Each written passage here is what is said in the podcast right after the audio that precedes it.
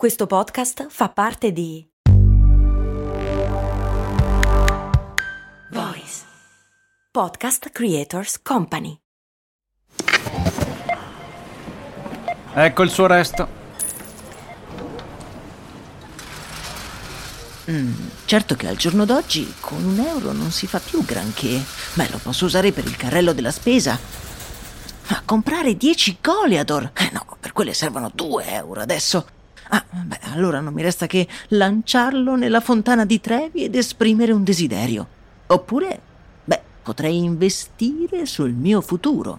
Ma un euro? Beh, sì, su Scalable.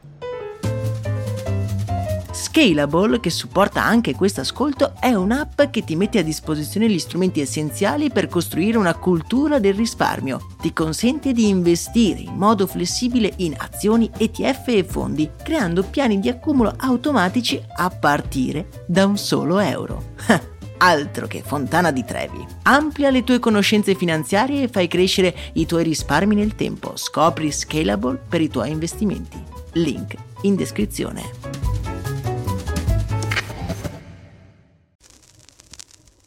Max Corona, che sarei io, presenta Storie di Brand, un entusiasmante viaggio back in the future alla scoperta delle storie che si nascondono dietro i marchi più famosi.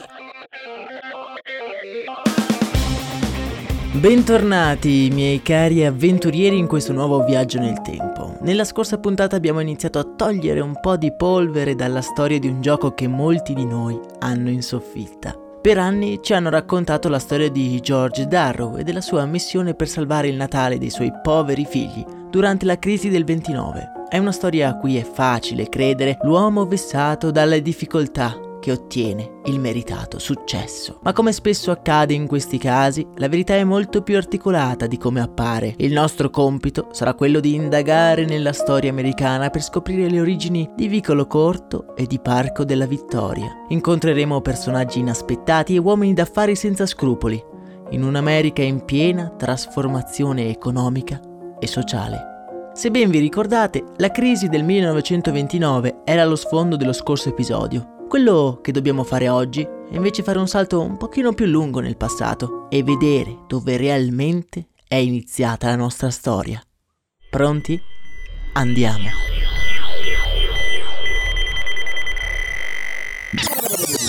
«1870. Brooklyn, Stato di New York.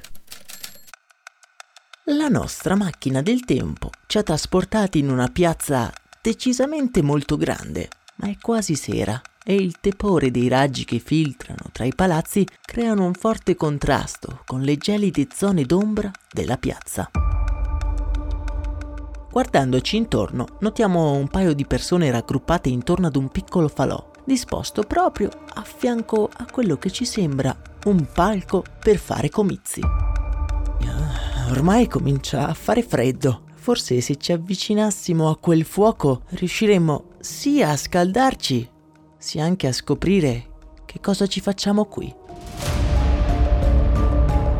Proprio nel momento in cui prendiamo coraggio e decidiamo di avvicinarci a quell'unica fonte di calore, da una delle strade che si mettono nella piazza, notiamo formarsi un'indistinta fila orizzontale di persone che vanno a creare quello che a tutti gli effetti ci sembra un corteo. Un fronte compatto di decine e decine di persone si sta muovendo infatti verso la piazza a ritmo di marcia. Man mano che si avvicinano riusciamo a distinguere meglio le persone. Sono tutte vestite di scuro, sono tutti uomini, anche se Al centro della fila di persone, un uomo alto è leggermente più avanzato rispetto a tutti gli altri, ha un'espressione furiosa, ma non è quello che ci ha colpito. A destare la nostra attenzione è quello che porta sulle spalle. Arrampicata sulla sua schiena c'è una bambina di non più di 5 o 6 anni, che con aria divertita avvolge le braccia intorno alla testa di quello che ormai abbiamo capito, essere suo padre. In pochi minuti la piazza si riempie e tutti rivolgono l'attenzione verso quel palco vuoto. L'uomo alto che capitanava il corteo si toglie delicatamente la bambina dalle spalle e la posiziona in un angolo del palco, dandole una carezza sulle rosse guance fredde. Accolto da un'ovazione, il leader alza la mano salutando la folla.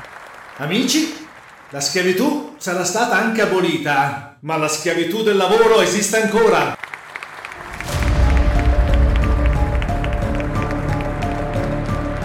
L'uomo ha sicuramente un carisma eccezionale. Tutti sono ammaliati dalla sua voce profonda e potente e le parole sono talmente scelte con cura da riuscire a riscaldare quella piazza che ormai è avvolta dai primi brividi della notte. Ma mentre gli occhi di tutti i presenti sono rapiti da quell'uomo pieno di energia, il nostro sguardo è puntato sull'unica nota colorata di quella piazza scura, in cui tutti sono vestiti di nero e di grigio. La bambina, avvolta nel suo vestito rosa, non si è mossa di un centimetro da dove l'ha lasciata suo padre, le mani giunte e un sorriso estasiato sulla faccia. Quella bambina, che sta guardando quell'uomo con gli occhi pieni di calore e ammirazione, è Elizabeth Meiji. E lei ancora non lo sa, ma le parole che sta ascoltando proprio in questo momento la condizioneranno per tutta la vita.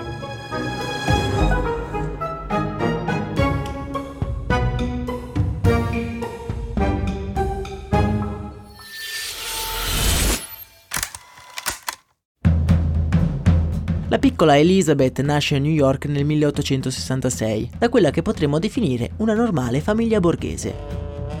Il padre, James, è un giornalista, mentre la madre, Mary, si occupa di Lizzie e dei suoi fratelli. La vita della famiglia però è tutt'altro che tranquilla. James è sì un giornalista, ma è anche e soprattutto un ambizioso attivista politico. Non perde mai occasione di schierarsi in un periodo storico molto particolare della storia americana. Gli Stati Uniti si stanno risollevando dalle macerie della guerra civile e le nuove tecnologie stanno dando il via ad una seconda rivoluzione industriale.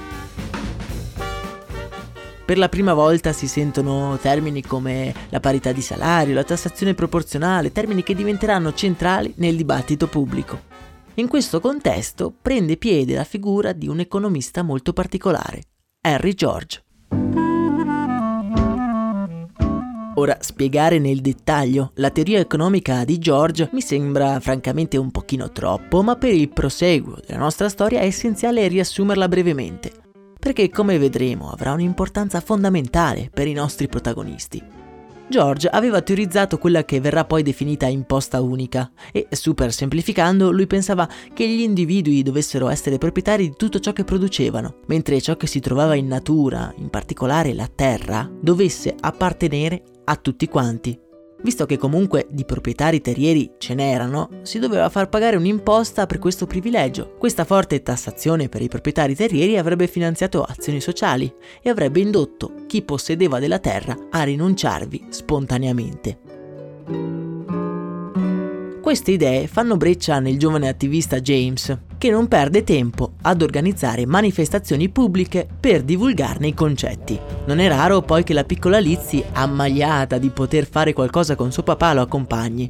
E se vi ricordate, proprio da uno di questi convegni è partito il nostro viaggio. Elizabeth cresce all'ombra del padre e lei sempre di più vuole seguire le sue orme. Purtroppo per lei eh, non è così facile come sembra. Prima di tutto, lei è una donna. E poi negli Stati Uniti quelli sono anni attraversati da una pesante crisi economica. I soldi in famiglia cominciano a scarseggiare e la nostra giovane protagonista è costretta ad abbandonare gli studi per trovarsi un impiego.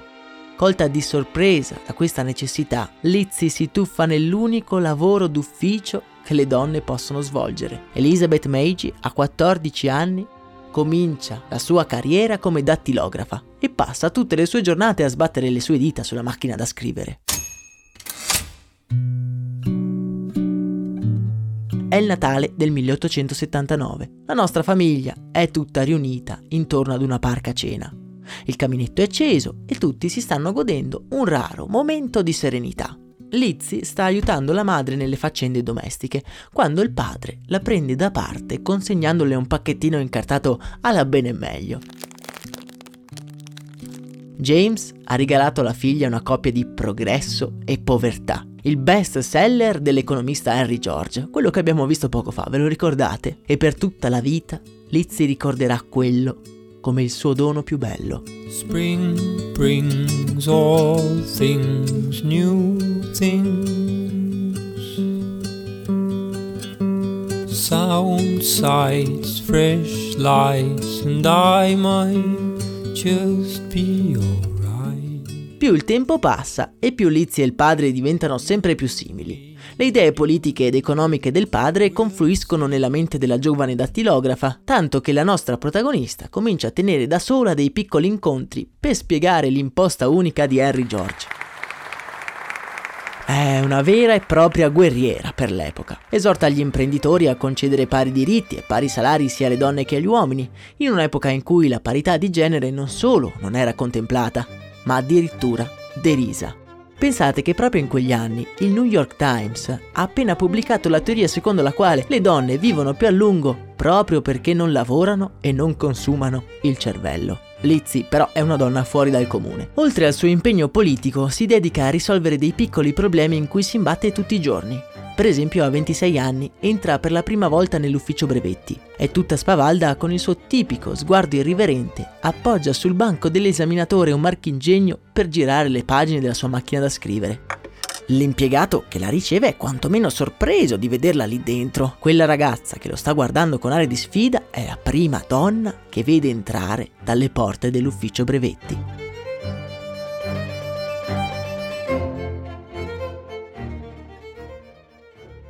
La vita che conduce Lizzie è ancora più insolita. Se pensiamo che a differenza delle sue coetanee, lei ha un lavoro, disprezza il matrimonio e ha una casa tutta sua e ogni giorno che passa assomiglia sempre di più a quell'ambizioso attivista di suo padre. Tutti mi hanno sempre detto che assomiglio a mio padre e io l'ho sempre preso come un complimento. Sono proprio orgogliosa del mio vecchio il seme della lotta alla disuguaglianza che aveva piantato James nella mente della piccola figlia ormai sbocciato. E Lizzie scende in piazza tutte le settimane per combattere al fianco dei più deboli. Purtroppo la lotta politica non paga le bollette e con il suo stipendio da dattilografa Lizzie non riesce più a mantenersi nella capitale. Ha bisogno di un nuovo lavoro o al massimo ha bisogno di un'idea. Sola nel suo appartamento, la nostra brillante protagonista si guarda allo specchio. È così diversa dalle altre ragazze. Lei è da sola, ma non per questo è disposta ad abbandonare la sua dignità. Vuole essere pagata per il servizio che svolge. Vuole essere pagata come vengono pagati gli uomini. E chiusa nella sua camera, seduta alla macchina da scrivere, crea un testo destinato a fare scalpore.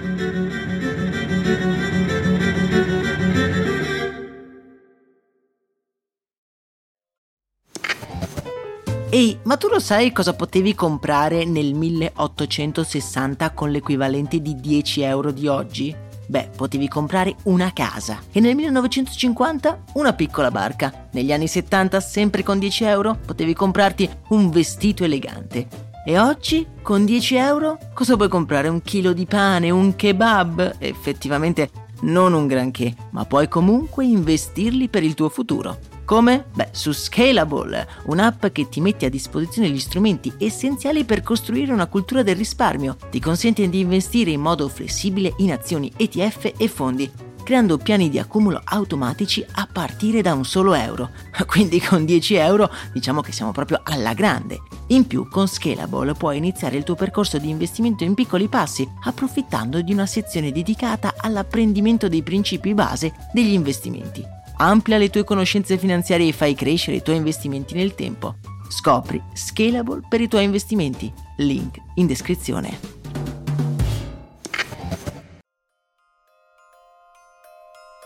Abbiamo conosciuto Elizabeth Meiji in un corteo di lavoratori e ormai ventenne si ritrova da sola a dover badare a se stessa. Non potendo più guadagnarsi da vivere con il suo lavoro da dattilografa, si chiude nella sua stanza per scrivere un testo che scuoterà l'opinione pubblica. A dire la verità, quel testo è una pubblicità, in cui la nostra protagonista vende una cosa molto particolare, se stessa. Intelligente, educata e raffinata, non bellissima ma attraente e religiosa ma non bigotta, si mette in vendita come giovane schiava americana. La pungente ironia di Lizzie non tarda a far scalpore in tutta la città e come spiega ai giornalisti qualche giorno dopo, l'annuncio è uno sfogo disperato per mostrare la triste condizione in cui vivono le donne, relegate a schiave per poter vivere. Le ragazze hanno una testa, dei desideri e lo stipendio che viene dato loro è una forma di pura e semplice schiavitù. Il vero piano di Lizzie però non è la notorietà, vuole trovare un benefattore, diciamo un investitore che possa credere nei suoi ideali e darle il tempo e il denaro per mettere finalmente in atto il piano segreto a cui sta pensando ormai da troppo tempo. Lei vuole dedicare la sua vita a spiegare ai cittadini comuni cosa sia l'imposta unica. La disuguaglianza è quel capitalismo tanto bravo a creare ricchezza, ma molto meno poi a ridistribuirla. Purtroppo per lei temi come l'imposta unica non sono molto popolari, anzi più il tempo passa e meno sembra interessare alla gente. A Liz serve un modo per attirare nuovi seguaci nel suo movimento, le cui fila stanno diventando sempre più assottigliate. Serve un inganno, un inganno divertente capace di rendere appetibile un concetto noioso. Girovagando per le strade della città, la nostra protagonista si ferma davanti ad una vetrina, nella quale spiccano delle scatole colorate e nel guardarle Lizzie si ferma a pensare. All'inizio del 1900, nelle case dei borghesi americani si stanno diffondendo i primi giochi da tavolo. Lei ne ha sentito parlare sia come futili passatempi da ricchi, ma anche come efficaci mezzi di comunicazione. Guardando quelle scatole, viene colta da un pensiero. Ecco quello che le serviva. Un gioco. Far divertire la gente per sbattergli poi in faccia il pericolo del capitalismo sfrenato. Ed è così che tornata a casa, Lizzie come molti inventori che abbiamo già incontrato nei nostri viaggi, si chiude nel suo appartamento per creare la rappresentazione pratica dell'appropriazione indebita delle terre. Un gioco in cui si rispecchia tutto quello in cui Lizzie sta combattendo. L'accumulo spasmodico di terre e ricchezze stanno corrompendo le menti degli americani e con il suo gioco tutti lo capiranno.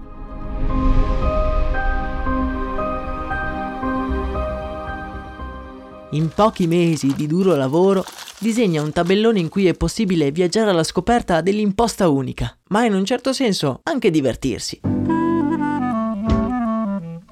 Nel gioco ci sono le banconote, le proprietà, addirittura si può anche andare in prigione. Non vi ricorda niente tutto questo? È il 1904, quando Lizzie entra con la sua aria spavalda di nuovo nell'ufficio brevetti, nel quale viene accolta da un sorriso da tutti i dipendenti. Ormai la conoscono. Il gioco si chiama The Landlord's Game e ormai l'avrete capito, è l'antenato del moderno Monopoly. Le differenze tra i due giochi sono davvero minime, ma è lo scopo finale ad essere completamente opposto, accumulare ricchezze a discapito degli altri, mentre in The Landlord's Game puoi lavorare la terra e quando sei in difficoltà economica non vieni eliminato, ma finisci in un ricovero per poveri. Insomma, l'antenato del Monopoly non è altro che un gioco in cui il male è considerato proprio il monopolio stesso. E Lizzie è protagonista anche di una delle più incredibili coincidenze della storia proprio il giorno in cui la nostra protagonista entra nell'ufficio brevetti, il 23 marzo 1904, altri due ragazzi entrano quella mattina nello stesso ufficio. I tre si incrociano nella hall, senza salutarsi. D'altronde non si conoscono. Lizzie ancora non può saperlo. Ma quei due individui schivi che ha appena incrociato hanno brevettato un'invenzione che rivoluzionerà il mondo. Quei due sono i fratelli Wright e hanno appena ottenuto il brevetto per la loro macchina volante.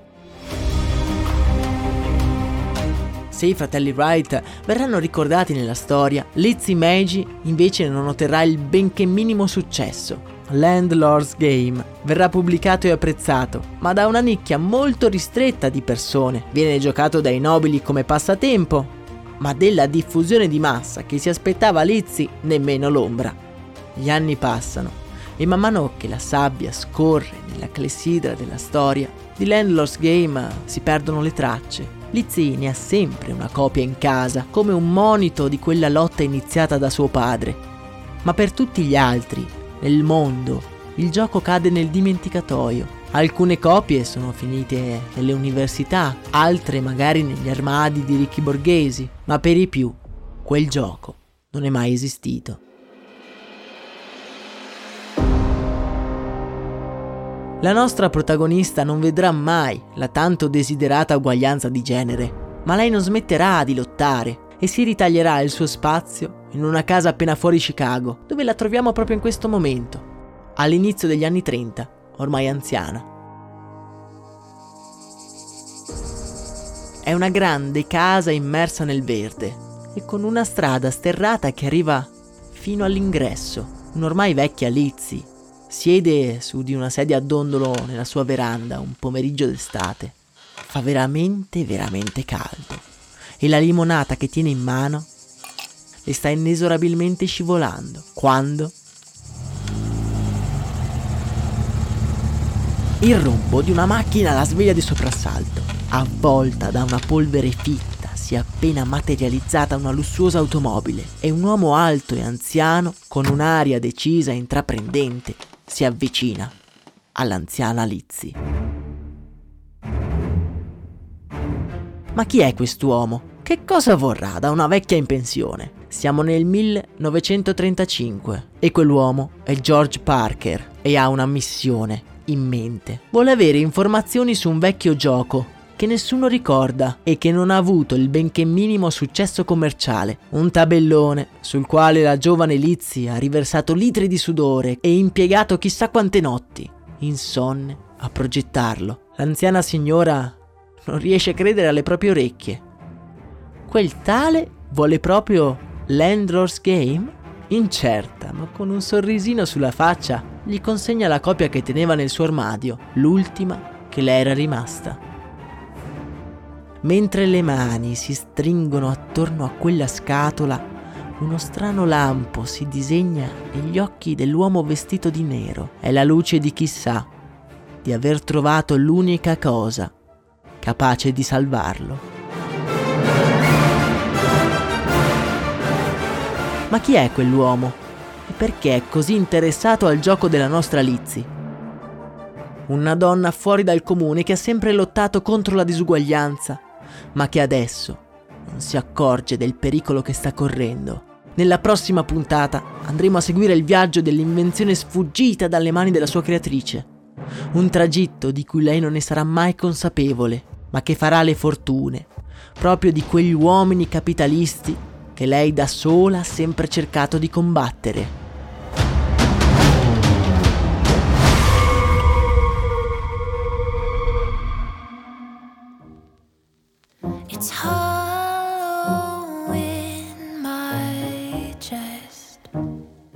Per non perdere la prossima puntata, iscriviti al canale podcast e attiva le notifiche. Io sono Max Corona e questo, come sapete bene, è Storia di Brand.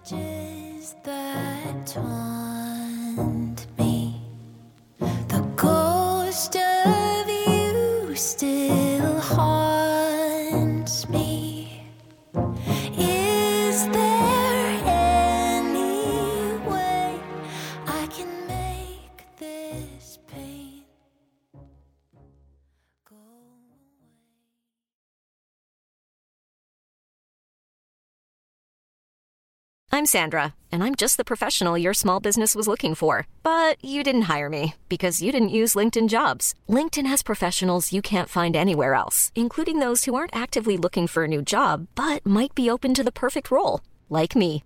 In a given month, over 70% of LinkedIn users don't visit other leading job sites. So if you're not looking on LinkedIn, you'll miss out on great candidates like Sandra. Start hiring professionals like a professional. Post your free job on linkedin.com/people today. E adesso un bel caffè finito. Perché rischiare di rimanere senza caffè quando puoi abbonarti a Caffè Borbone? Prezzi vantaggiosi, costi di spedizione inclusi, tante possibilità di personalizzazione e l'abbonamento lo sospendi quando vuoi. Decidi tu la frequenza, la qualità, scegli tra le cialde e capsule compatibili e crea il tuo mix di gusti e miscele. Mai più senza caffè con l'abbonamento Caffè Borbone. Tutte le info su caffèborbone.com.